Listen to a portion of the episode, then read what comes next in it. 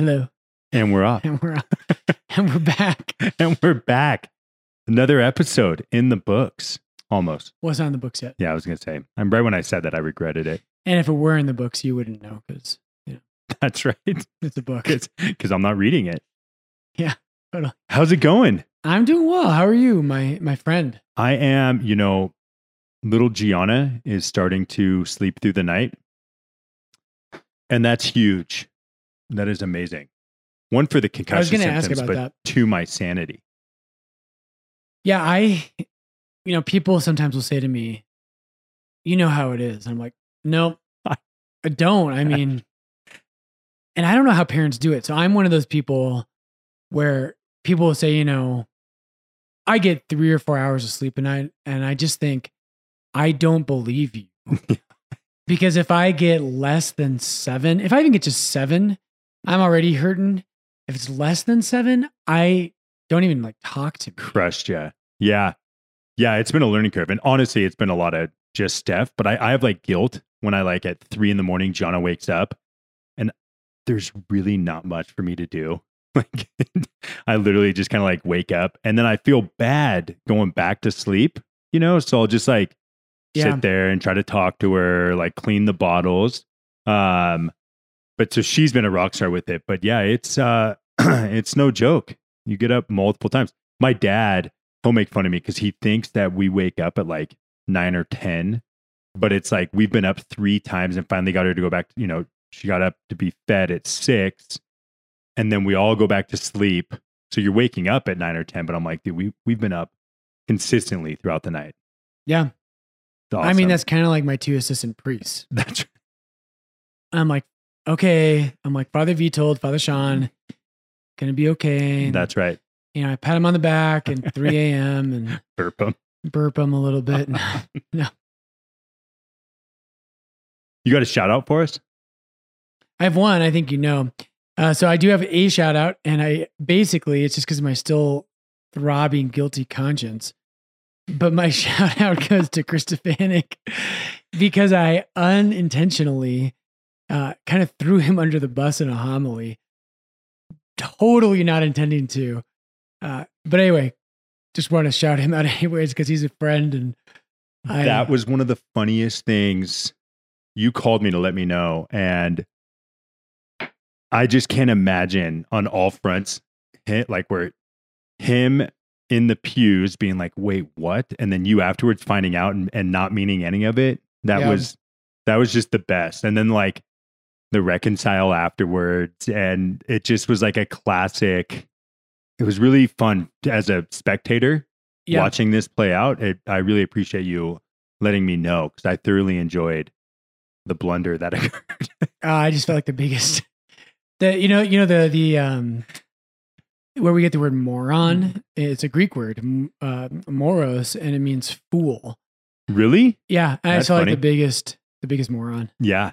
But it was it was unintentional, and and Chris knows that. But uh, I accidentally I was like mocking like kind of those Christians who don't. It's like just pure like there's no cross in Christianity. You don't need the cross. And I made up a hypothetical book title, and it's one of his actual books. Yeah. Yeah. And I'm like, oh no. And I didn't even realize it till afterwards. And his and Natalie, his wife, told me, thank God. Well, and, and I think it's funny because nine times out of 10, you would hit the home run. Chris is so powerful in what he does because he makes things, he does like the hook, line, and sinker. Yeah. Like for that, that lands for the crowd, you know, the kind of tiptoeing into faith. And then he's going to use proper scripture in his books and like Yep. really kind of educate. But most books out there won't do that. Very, very uh, chicken soup kind of feel. Yeah, exactly. And so, yeah, that was that was hysterical. I, I just I want you both to know that I thoroughly enjoyed it. I am sure you did. so I told Chris, I said, like, you know, I, I actually think him and I tend to see things very, very similarly. And I think he has that art. I'm not going to build him up too much. You know, I love you, Chris. But he uh, he's very good at meeting people where they're at. Totally. But also, like, he's you know he's the real deal. He's he knows the the fullness of the faith. So yeah. that's my shout out this week. What about you?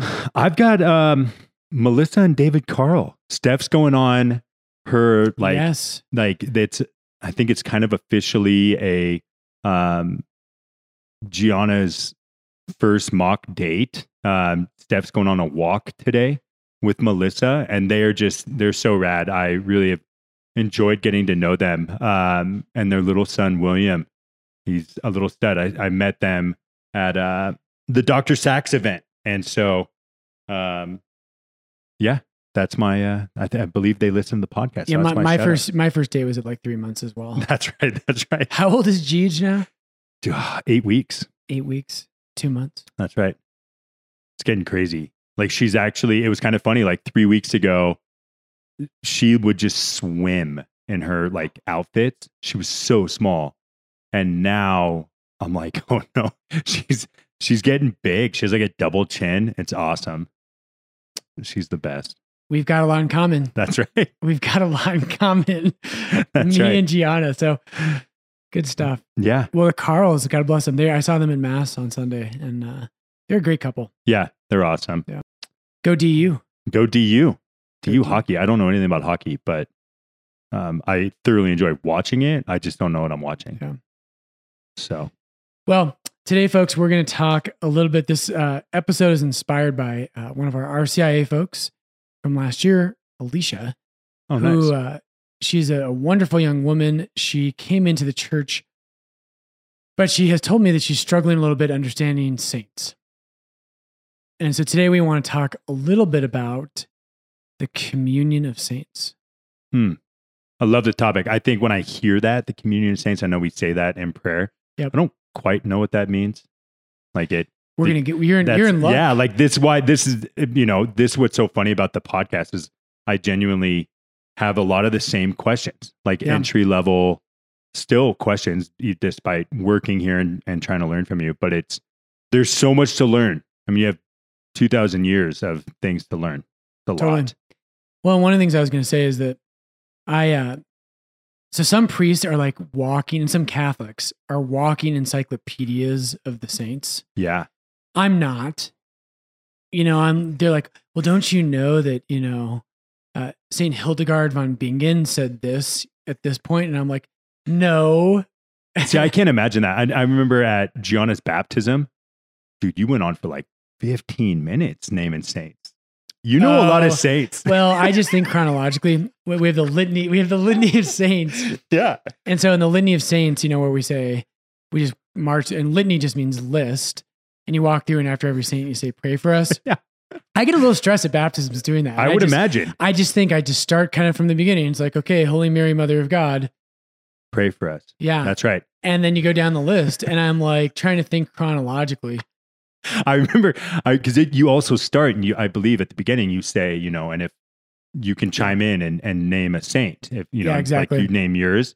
And I remember I was like so excited to say Saint George, and like you, you kept going. I'd be like, "D- d- d- d- yeah, and then like finally, like quiet sound. I'm like Saint George. That's awesome. And I didn't get St. George in there. no, Oh, that's Uh-uh. that's actually good because yeah, because I'm I would have thought that I would have. But I wanted also. This is so random. I was with Chris Stefanick, and we were. He was telling me about the saint. Um, it's actually been really cool. I got. I, I joke right now, but I'm buying all these books for Gianna and learning about Yep. the faith in a Mhm. very elementary way. But I'm actually learning a lot. And there was a saint in there that was like, gosh, I'm gonna so butcher this, and I'm gonna get in trouble for it. But She was like the Pocahontas saint. Like she oh, The- St. Kateri Tekakwitha. That- that one. And I was like, I wanted to say her because the night before we had talked about it, and I thought she was so rad. Her story was incredible. But I still don't even know her name after you just said it. Like that thing's intense. It's hard, yeah. Try being the priest and everyone expects you to know how to pronounce everything, even some of the names in scripture. My Hebrew is terrible, and so I don't even actually know how they're pronounced. But basically, if you just do it with confidence, Totally. no one really knows except for Dr. Gieschak, who's at the back and he speaks Hebrew perfectly. Yeah, So I just I just let him judge me in his heart. I love it. That's awesome.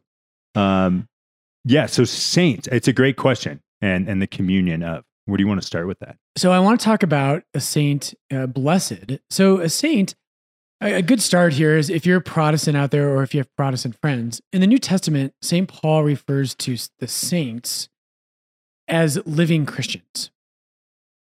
So the word the word saint, so in Greek it's hagios, or hagioi if it's plural. Um, that word, the holy ones, is what it means. So in, in Greek, it's hagios. In Latin, it's sanctus, which is where it eventually winds its way into our um, English kind of word of saint. And all it means is it's a holy thing or a holy person when it's personified. Okay. So it's the same word for holy, set apart. And what Paul wants to say in the New Testament is that all of us are saints because we've been we're holy, we're set apart, we're different from the world. Because We've we're been Christian. Yeah, we've been separated. You know, Yeah. you hear me talk about all the time like to be a Christian means you have to leave something behind. Yeah. In the Exodus story, the Jews had to leave Egypt behind to follow God. Right. To be a Christian means the same thing. You have to leave behind the world and your former life. And that and to, the word holy and the Hebrew word is kadosh. Uh, the word holy means separated. And so when God says you will be holy as I am holy, it means you're different. It means that you're not like everybody else. You are set apart for something sacred, something different, uh, and something that's related to God, not just anything, but but the things of God. So, so, so a couple of good, important nuances to this. So, the word saint in the New Testament just means the, and so if you read your New Testament, Paul will oftentimes say to the saints or to the holy ones at Ephesus, to to the saints in Rome, and he's talking not about you know the dead saints buried in Rome. He's talking about the Christian community. So that's important, and it's important for Catholics to realize this later on what happened was and we're going to get to this today is that uh, the church wanted to hold up examples of people who love god so much that they help us. Yeah. and they inspire us to say this really is real right? And of course jesus is the center of everything. But all of us know if you if you like if you have a group of friends and th- they're none of them are christians that's it's harder to live the christian life Story of my life. story of my life You're like well i got to get some better friends besides fb That's right. yeah hang out with father sean and father vitold they'll help you There we go. But on a certain level like that, when there's people close to your own time or all through history that you relate to, and they're not just like historical facts. It's not just like, oh, you know, Julius Caesar, you know, he he became the Caesar and he was, you know, murdered and uh at two and all that. But actually, like, wow, What did you just say? At It- two boute? et tu brute What is from that? from that's from come on we got to get you we, we need to go to classical school that's from uh shakespeare's play julius caesar and when brutus his friend is one of the people who kills him Hmm, caesar looks at him and says you too that's right. brutus et tu brute That's right. I was supposed to read that. Then I went to football practice. Got it. Okay, right, cool. got it. Amen. yeah. So, so anyway, so the saints though, if if our friends can help us, why can't the the the great greatest examples of Christian holiness, who we can have great confidence, right? People are always on Catholics about you guys just walking around scared of mortal sin and you're all scared of going to hell all the time, which I think is a valid critique. Actually, I think a lot of us need to have a greater confidence. But if the greatest people we can think of who led these amazing heroic lives, if our friends can help us in our Christian life, why can't we relate to those who are more alive than we are now, who are with who are united to God in heaven? Right? We did the podcast on their bodies are not there because it's not. That was the last podcast. Right. So, so anyway, I want to start though, and I want to tell everybody about a blessed. So in the church, what we do is like when someone's declared a blessed, what it means is, and I'm going to get some of the steps wrong here, but what happens is when when the church wants to elevate someone to becoming a saint, the reason they want to do that is it helps us. Right? I know that Jesus is the center of all things. All of us do, as Christians at least. But you know what? Archbishop Chaput, who's still alive, uh, Archbishop Chaput helped me to become the man I am today. And it doesn't take away from Jesus. But Archbishop Chaput helped me because I knew him personally. And he was this great model of what a Christian should be in my life. Um, and so when the church elevates, when, when it's moving someone towards becoming canonized, being made a saint, what they're doing is they're trying to say, hey, all of us need encouragement. Mhm. And there's there's people we can look to. It looks sometimes like, hey, you know, it's kind of like in like popular culture, people will say, well, you know what? Everyone's having sex all the time before they're married. Yeah. All the time. And you're like, it's harder to be chaste because you're like, everybody else is doing it. Right. Why do I have to be different? And the world tells us no one's holy. It's all made up. It's the, the last person who was holy was in, you know, negative 18 BC or something. and the saints, they, they, they encourage us. And even aside from their actual prayers in heaven and their, their communion with us, which we'll get to today, just their example is like, oh, wait, no, it's not true that everybody is living immoral lives. There are great examples. Of. So on the way, as when someone's canonized a saint, it means that their life was so significant that this is meant for the entire church across the entire world to be edified by. A blessed, we believe that person's in heaven. We've wow. looked at their life. They lived, they lived a life of heroic faith, hope, and love. Um, we've gone through their life with a fine tooth comb. And then there's a miracle that's happened after they died. That's what I was going to ask you. Okay. Yeah. And with the saint, Just, there has to be another miracle. One one miracle has okay. to happen. Yep. When you're canonized, there has to be another one. Got it. Uh, and the church has to say, you know, this is this is not just for the so the saint I want to talk about today, the blessed. Uh, his name is blessed. I'm going to pronounce his name wrong. Carlo Acutis or Acutis. I think it's Acutis. So he was a Father Sean inspired us today to this, at least me. Father Sean said he's the first blessed of the of um, Generation Z, which I don't know if that's true. I don't know when the generation lines. I don't know how those work. But he lived from he was born on the third of May in 1991, and he died on October 12th, 2006, when he was 15. Whoa. Okay. Here's the thing. So, I think one of the reasons this is important is when you and I think of saints, we think of really boring people from the Middle Ages. Yep. Right. And this kid who died in 2006 was, uh, he's someone that can speak to young people today. His favorite thing like to do was video games. Love it. Which Dr. Leonard Doc- Sax would not. he is pumped. And I'm sure he did it in moderation. Dr. Sax said do it in moderation. That's right. 45 minutes a day. Yeah, there you go. So he loved video games. Um, but his parents weren't really practicing Catholics. At least they weren't strong Catholics. Where where did he live? So he was born in London, but then they moved back to Italy and to Milan, I believe. Okay. Um, and yeah, in Milan. And this is all a very credible source from Wikipedia. I love it. Because I don't know the saints that well. But it's helpful. So apparently after he when he was a little boy, his grandmother died. She appeared to him and asked for him to pray for her, which is about purgatory, right? Yep. Um, but that affected him, and the rest of his life, like it's you know, uh, Dietrich von Hildebrand was a little bit this way, where his parents weren't very religious, and all of a sudden they've got this kid who's like super religious. Yeah, and it's like, where did that come from? Um, but anyway, so what what Carlo Acutis was known for is he had a passionate, as a young kid, devotion to Jesus in the Eucharist. And he actually developed a website that cataloged all the Eucharistic miracles across the world. Whoa. Uh, super cool, right? He died of leukemia at age 15. Um, hmm. But was known, right? He's he's spreading all of this kind of devotion to Jesus in the Eucharist. And just as a little kid, right, he lived a life um, of love and faith and hope. And one quote from him when he developed his leukemia, uh, he offered his suffering for Pope Benedict XVI, my guy. Wow. Um, and for the church. And he said, I offer to the Lord the suffering that I will have to undergo for the Pope and for the church. Now, how many adults do you know that are that kind of heroic when they're really suffering? That's right. It's like, hey, I know I'm going to suffer. I'm probably going to die. I'm going to offer this up for the Holy Father and for the good of the church. Yeah. I, I mean, it's I would, I just, I'm, I would like to think I'm a better man than I am, but that's impressive. Okay. So the, the saints, though, the saints help us.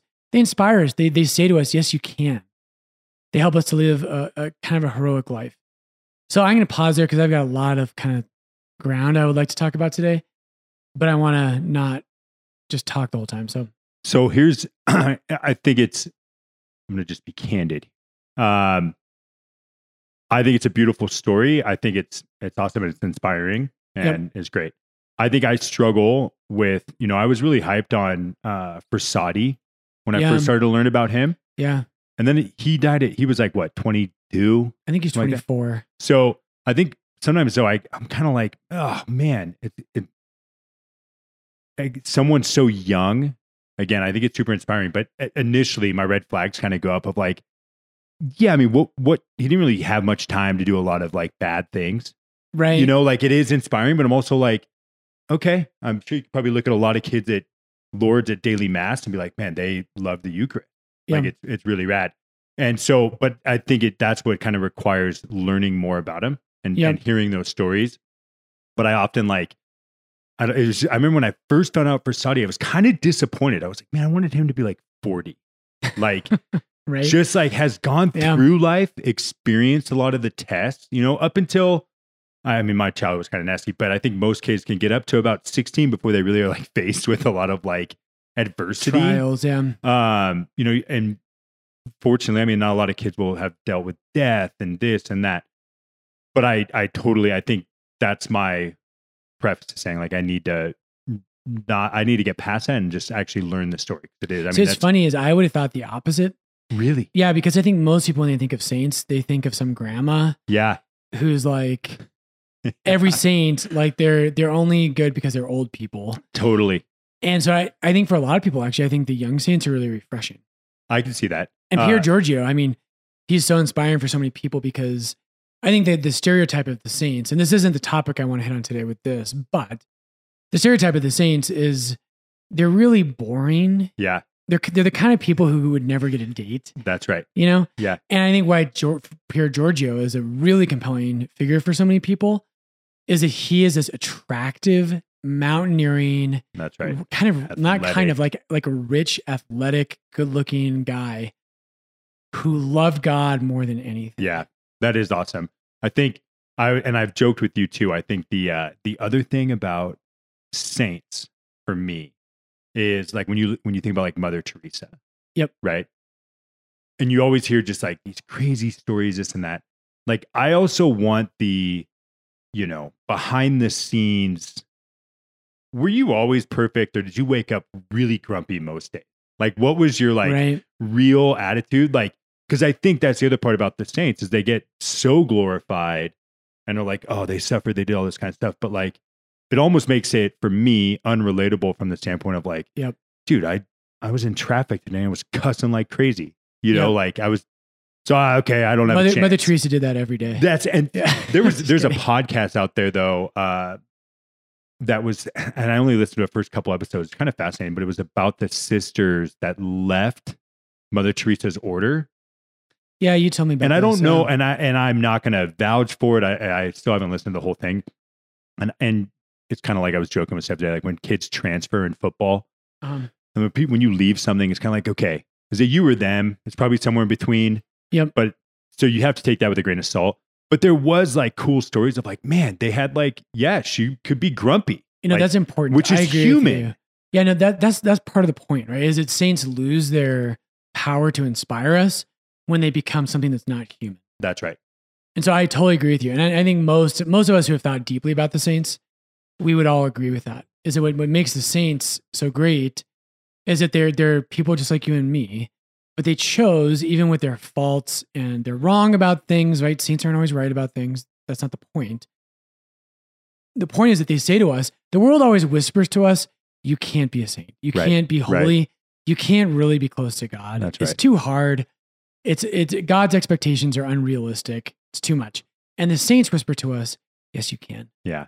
You Yeah, can that's you can do it. okay Um, but I want to talk about specifically not just about the saints, but about the communion of saints. And I think this is this for me is a, a big point. So, so many of you, uh, both Catholics and Protestants, I think we miss some of what this this dogma of the church is about. And the, the first thing we jump to is intercession, which is Yeah. like, okay, if God's all powerful, if Jesus is God Himself, He loves me more than anything right why why would i talk to anybody else Yeah.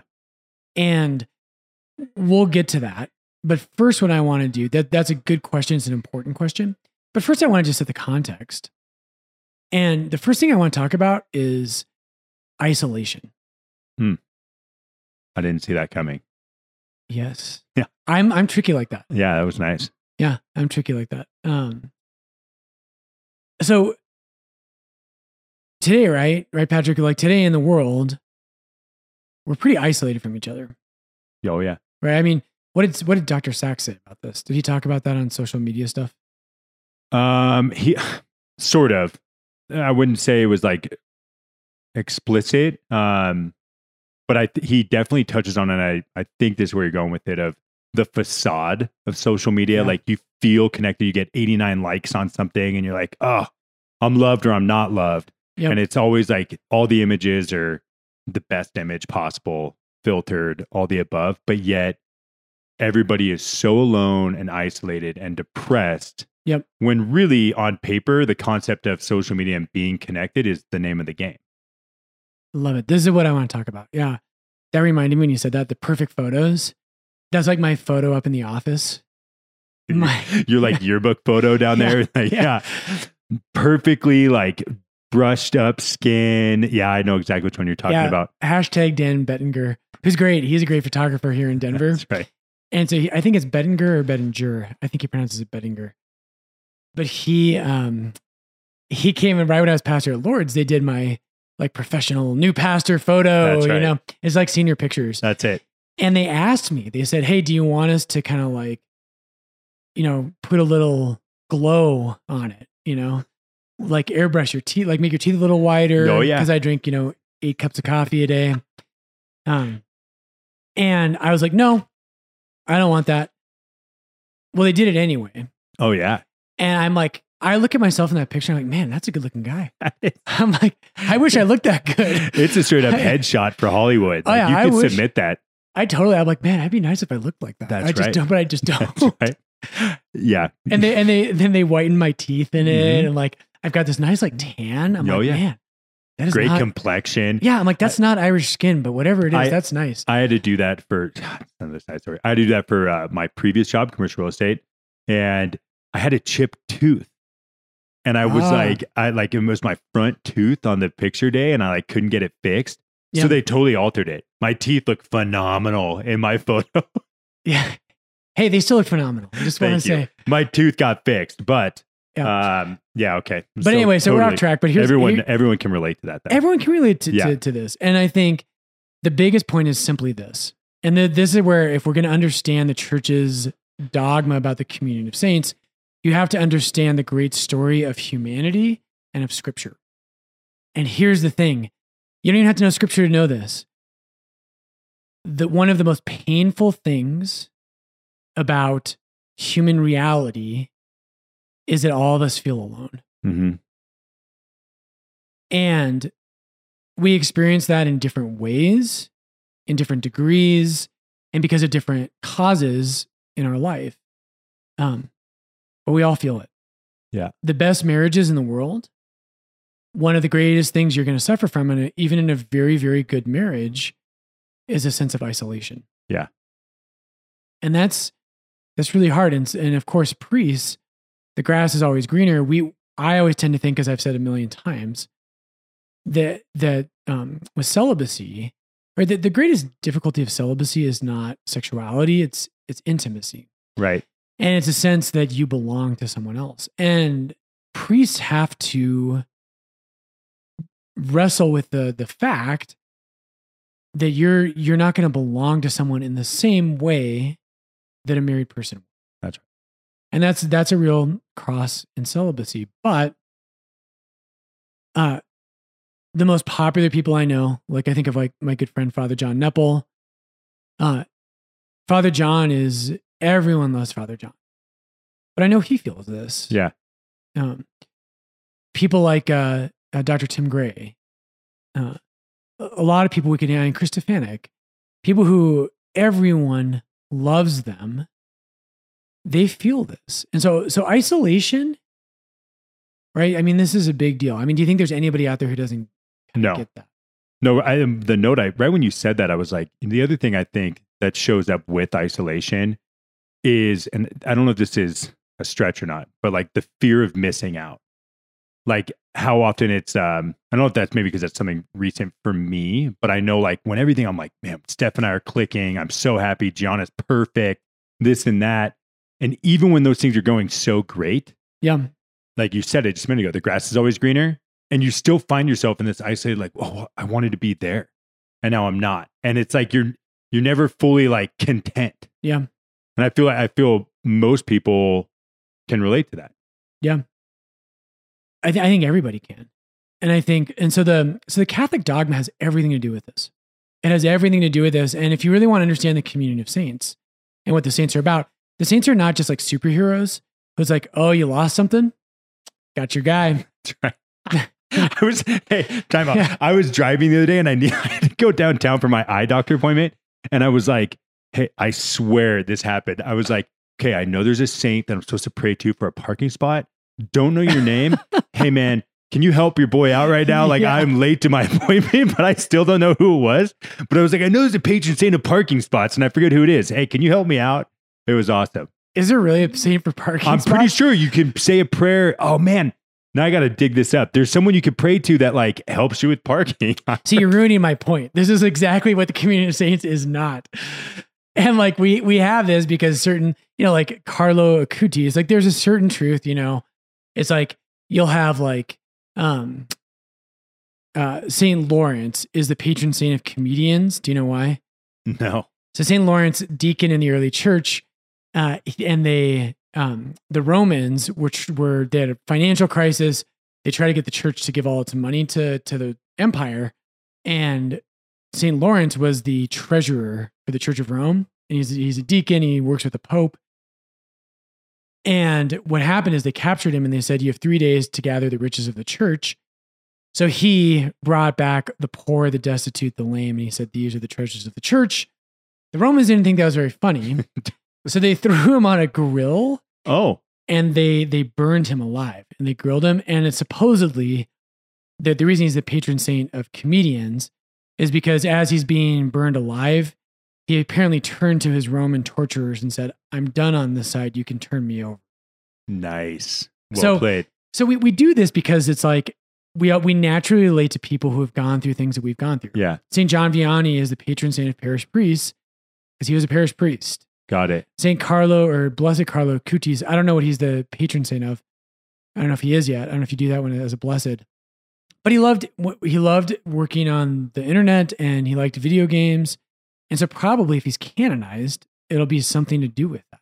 Which I think, which to that point, I think is awesome because what you had said earlier. Otherwise, it's like that was what was so hard about trying to find my confirmation saint. Yeah. I was like, dude, I didn't enter the priesthood at six. I didn't join a monastery. I didn't like. I really struggle with trying to find someone I could re- like truly relate to. There was people I aspired and I, I loved their story, Yeah, but it was hard to be like, who's someone in their 30s that came to Christ that had a crazy background? Like that is really I now it makes more sense too. Of like that is the reality we live in today, more so than some of the stories from way back Yeah. when.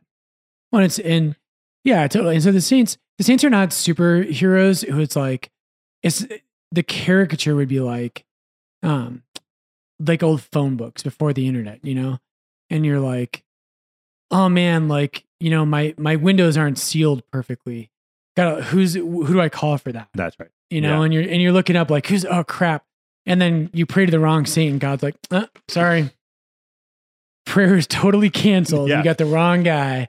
You prayed Yeah. to who's the uh the garden one out in your Oh, backyard. I always forget the name Yeah. of saint. you prayed to him on accident. Well, your garden's going to look great, but not Yeah. help me with that parking spot. Exactly. Fantastic. so here's so here's the greater context. So the is going all the way back to the very beginning of the Bible. And this is, I think, and not to pick on you Protestants out there, but maybe just a little bit. I love you. But here's where I want to pick on you just a little bit. Um Protestants have tend to have, not all of them, tend to have this me and God mentality towards Christianity. Yep. And it's just me and God. And that's what Christianity is about. It's about my soul. It's about my salvation. It's about what I need. And so they can't understand the communion of saints because Christianity is about them and God. The problem is that you miss the entire story of scripture and you actually open up a critique of the modern world, right? A lot of the modern world will critique Christians and they'll say, these Christians don't care about other people. They're going to heaven, but they don't, I don't see them caring about anybody else. Right. Um, which oftentimes is false. But so Christianity is about God, it's about your relationship to Him for sure, but it's about so much more. And so, all the way back in the beginning, here's the basic point I want to make is that sin separates us from God. But it doesn't just separate us from God. It separates us from each other. Yeah. And so Adam and Eve, the first sin in Genesis chapter 3, what happens after they sin in regard to Adam and Eve in relationship to each other? They could see each other. Well, they know they're naked, Yeah. but there's more. What else happens? Uh, I don't know. So they, I'll let you go to it. yeah, they, they start to blame each other. Hmm. That's right. Okay.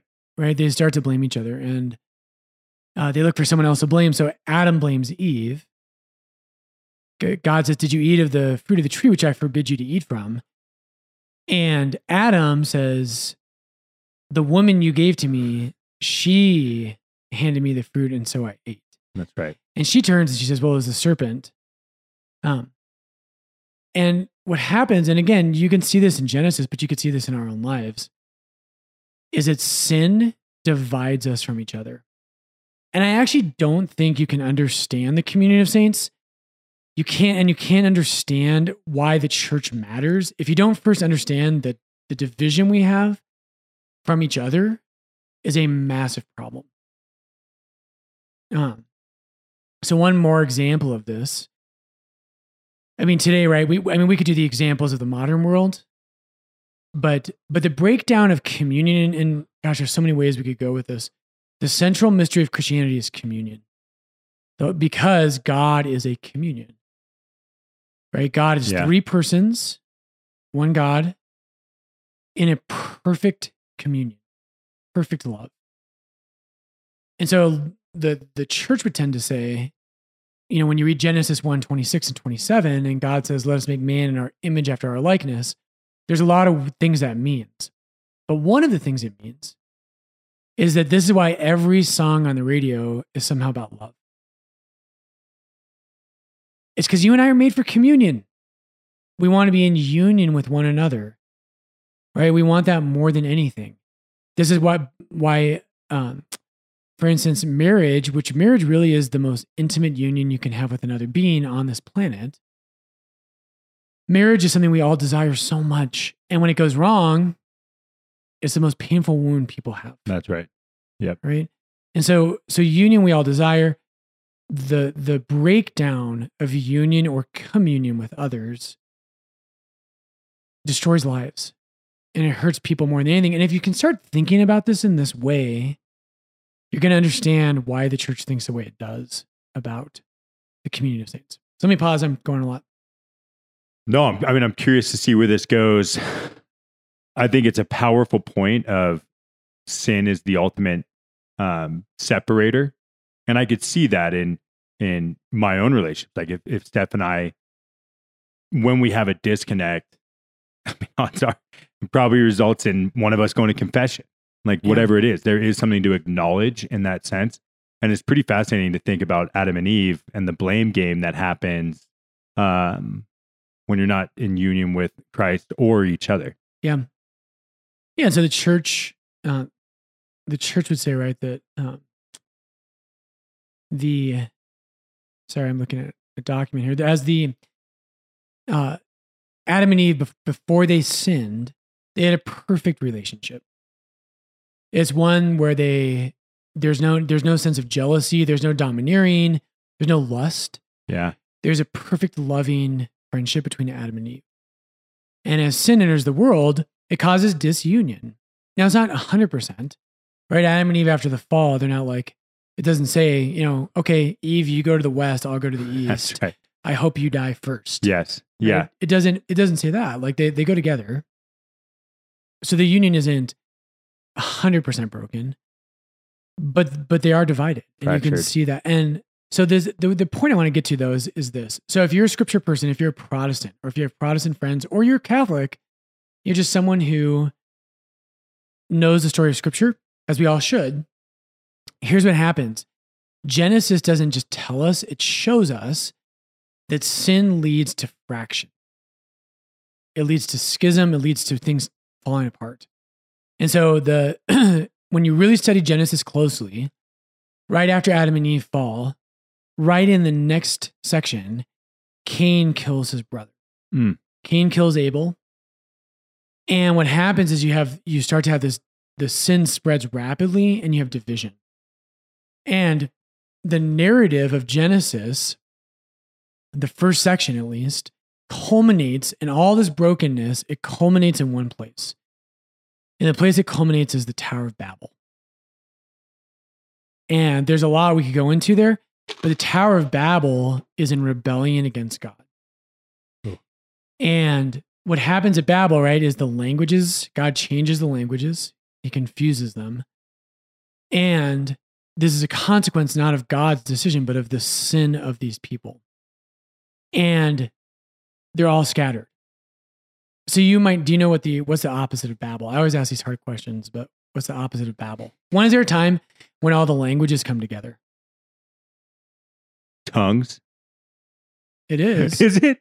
In I, tongues. I, I don't know. I don't. I don't know what that. when, when are there tongues of fire?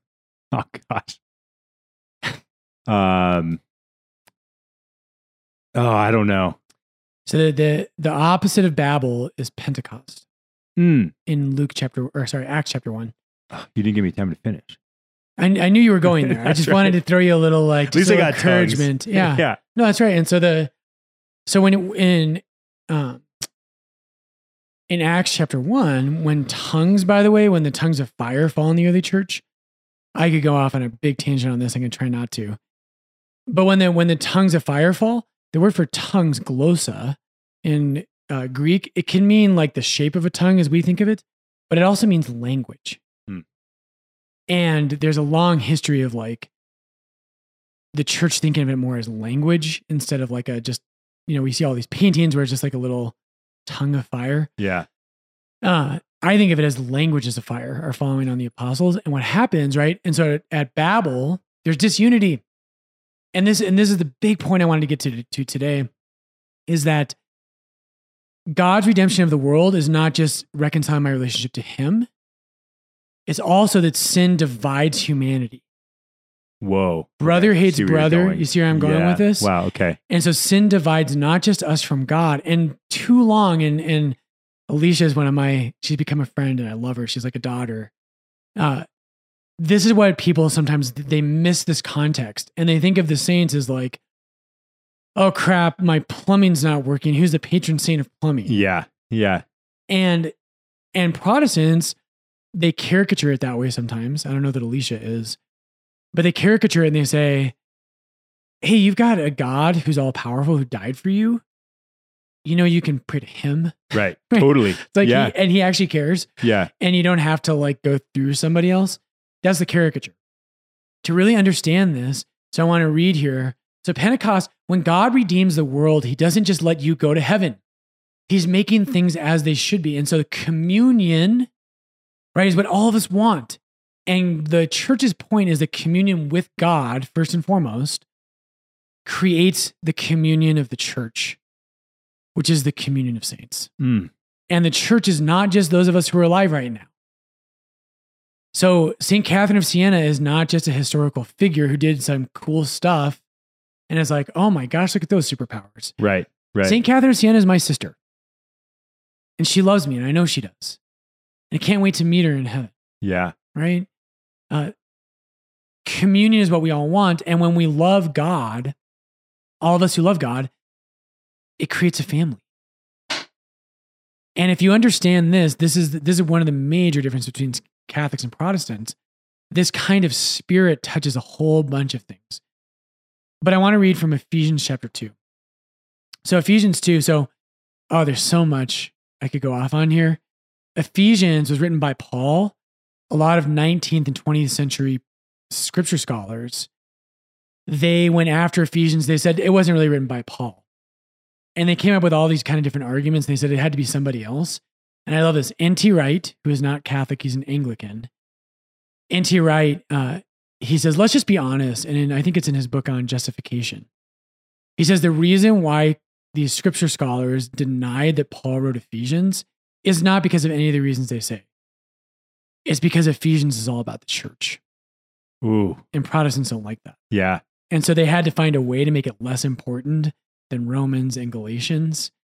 And so they said, well, you know, it's not really Paul. It's it's it's a pseudo Pauline author who's writing later. Wow. But Ephesians is all about the church. So here's here's the the the quote. So this is Ephesians 2:12. And just given what we've already talked about today, St. Paul says, "Remember that at that time uh, that you were separated from Christ, alienated from the commonwealth of Israel, and strangers to the covenant of promise, having no hope and without God in the world."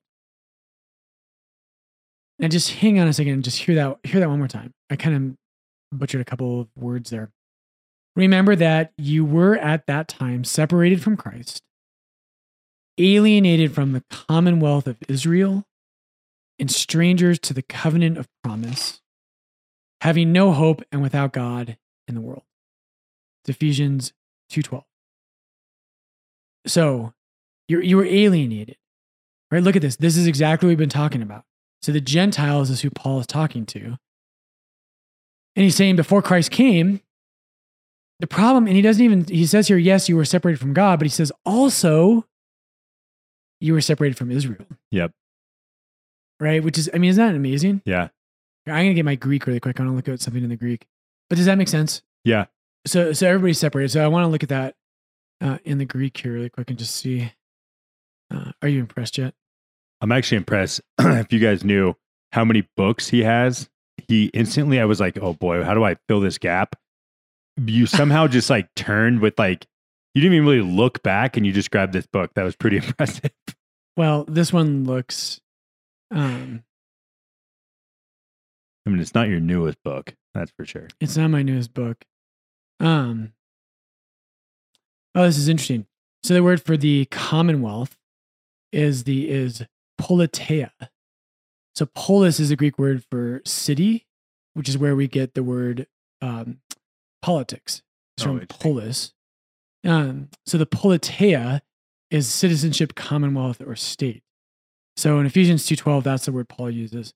Um, anyway, I was just curious about that. So, but let's keep going with this.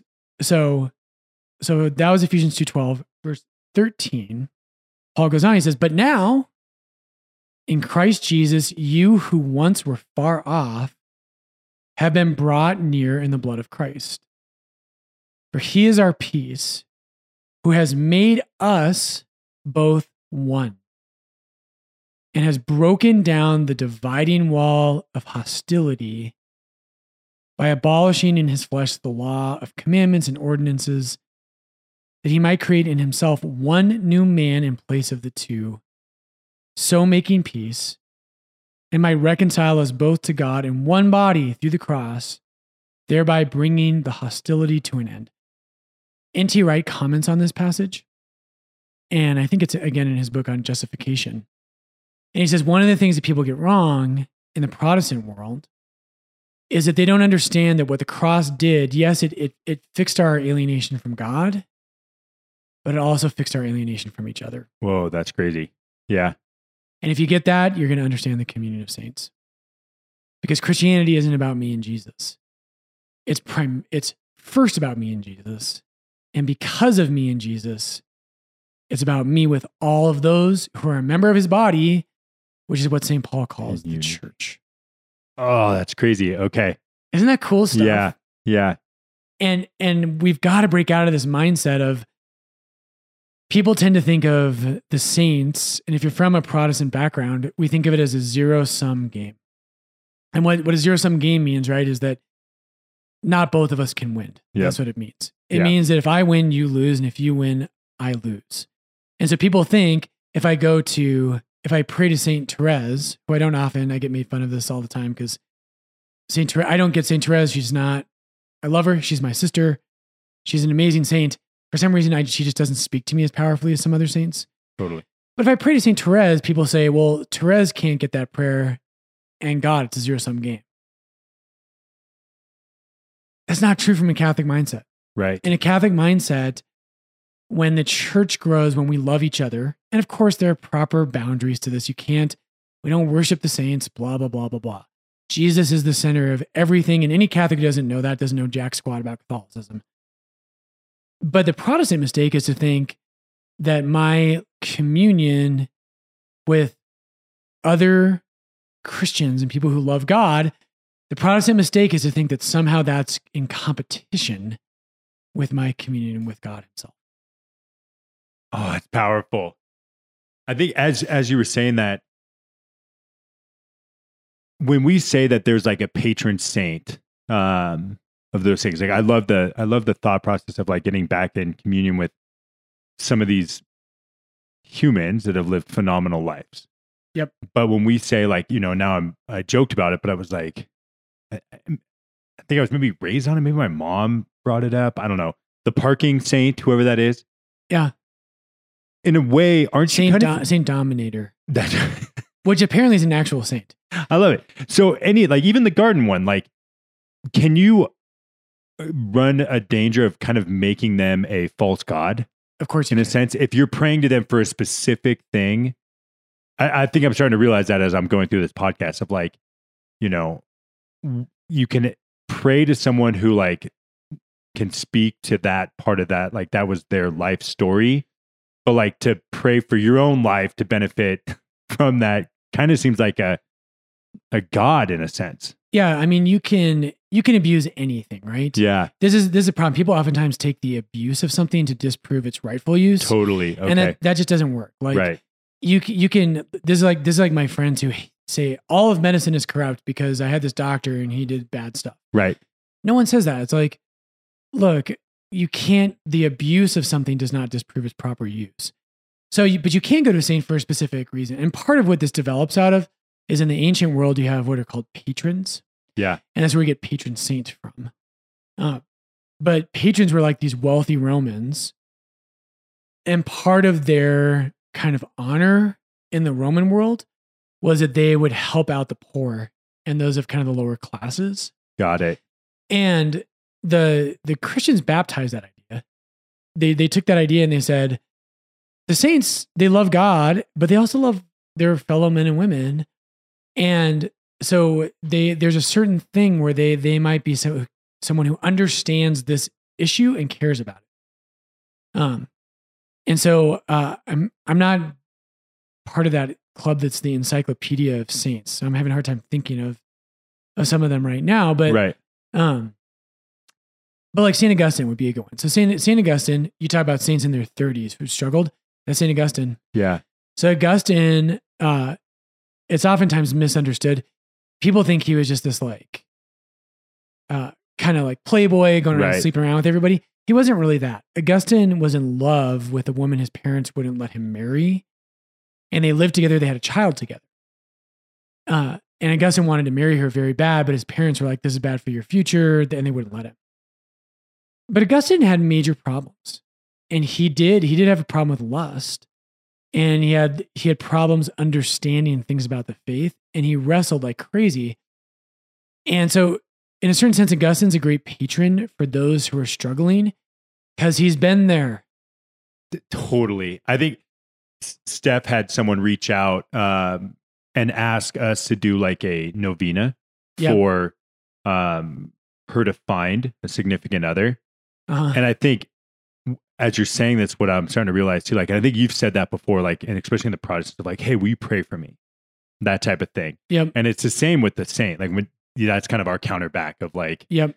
we, you can ask a saint to pray for you. Um, Yeah, if I can ask my next door neighbor who's a Christian to pray for me, why can't I ask Saint Therese of Lisieux, that's right. who like had miracles in her life and is in heaven? That's Like, right. Why can't I ask her to pray for me? And when I think of like the patron saints now, like I I would go to specific people that are living. If I was like, hey, will you pray for me? Because I know you've struggled with this, or I know Yeah, you've conquered this.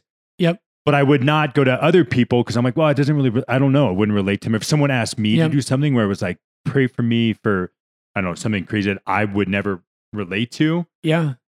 it would be hard for me to jump on the bandwagon of a nine day novena and be like, yeah, I'll do it. But I'm, I'm like, why are you asking me? I, I, I, right. I don't struggle like whatever that is. Yeah. So now I can kind of see though, like the the right way to use the saints Yep. and the patron saint because it's what they've lived. Yeah. No, that's right on. And I think I think the biggest point for me is, and this is what I really wanted to hit today. I think we hit it pretty well. But I hope you got this. If you're listening to the podcast today, I hope you understand that the redemption that happened in Christ doesn't just fix our alienation from God. It also heals our alienation from each other. And that's and so God is not this 21st America individualist. Yeah. That's who we are. That's not who God is. Right. And this is what, again, not to pick on you too hard, but this is what Protestants very frequently really misunderstand about the Christian message. And they, and they turn it into this like thing that it's like Instagram. It's just a bunch of pictures of you. That's right. And what the New Testament teaches us and what the whole Bible teaches us is that Pentecost undoes Babel. And my love for God, which comes first, and his love for me, which really comes first, that also that doesn't just heal my relationship to God. It actually makes Patrick and I's friendship meaningful. It reconciles us to each other as brothers. It changes reality. And that's what the church is. And the church does not just exist on earth. The church is, is the communion. And this is like, I love that word. I was thinking about going into this today, but we won't.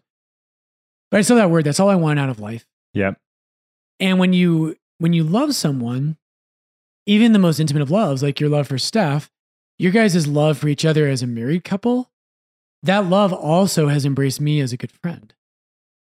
Totally. Right. And Yep. like love tends to overflow.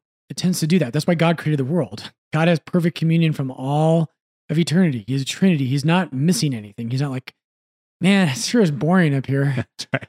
I wish there was like, you know, the Democrats and Republicans, people would pray to us and like we could like fix stuff. Yeah. That's not why God created the world. The reason God created the world is because love and communion tend to overflow. So, last thing I'll say, and then I'll throw it to you, but the example I usually use is so Protestants will say, well, if God's all powerful and he loves me, why don't we just go to him? Right. And again, I think this misses the point of communion because because the saints, the communion of saints is not just about, oh, I need to pray to somebody because I need to get something. That's right. It's not just transactional. It's it's God healing a fractured and divided universe. And again, and if you read Ephesians 4, if we had time for this, this is at Mass this week. Ephesians 4, St. Paul lists seven unities of the church. Seven unities. That number is no mistake, by the way. Seven is always intentional. There's seven things that create a unified body of Christ, which is the church. But anyway, um, the the example, the the response I always give to this is always the same. My brother Sean has four kids. Little Lucia, who is a pistol, and I love her to death.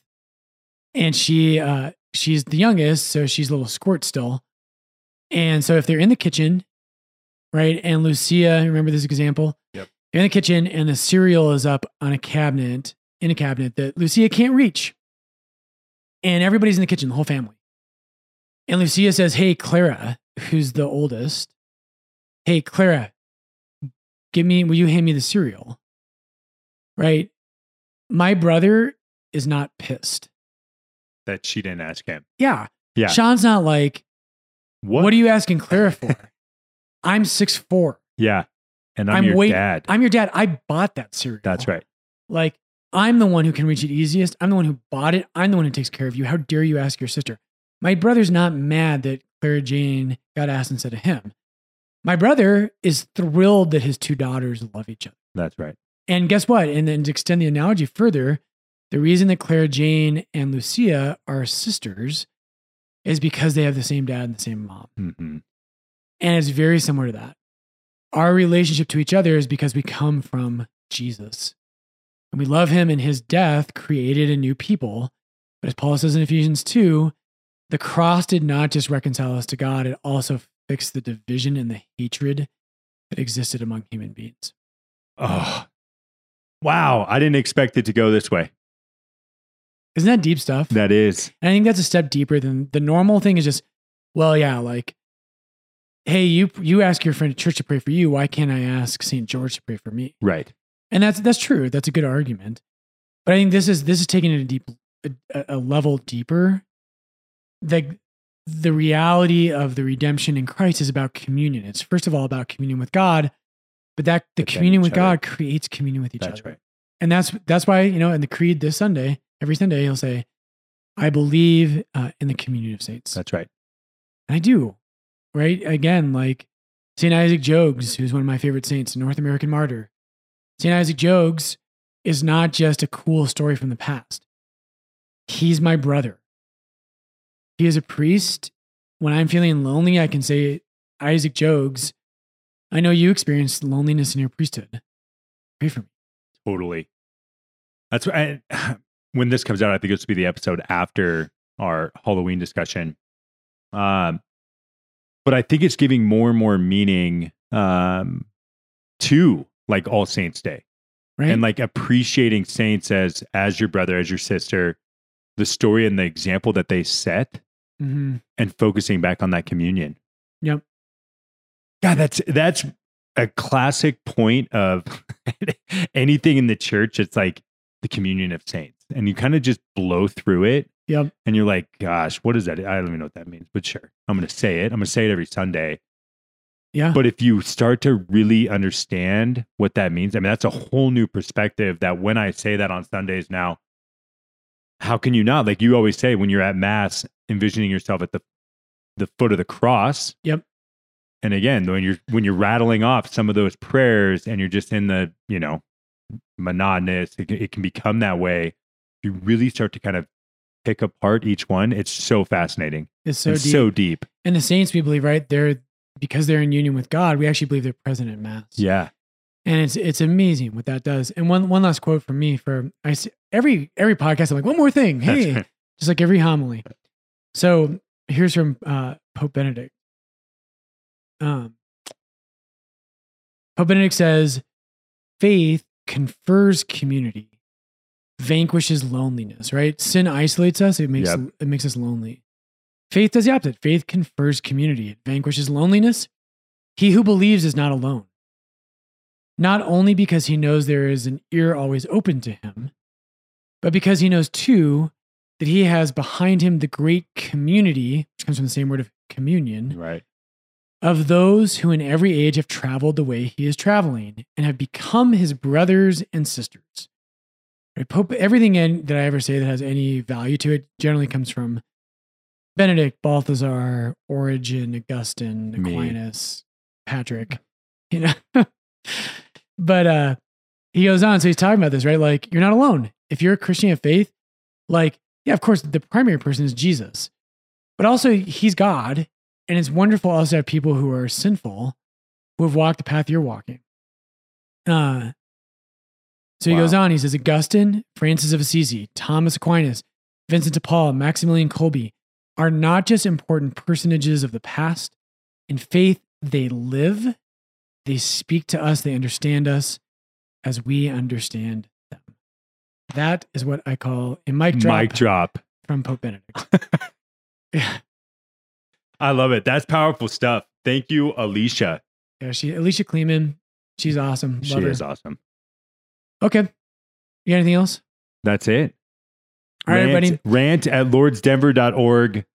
Email us. Let us know what to discuss. Like us on all platforms so we can continue to get this message out there. Yeah, and we do think that matters. So, what do I just echo Patrick? I encourage you to do that. We love to spread the faith further and get more people to encounter Jesus Christ. It's desperately needed right now in the world. So, uh, help us do that, That's right. and we'll see you next time. And we're out.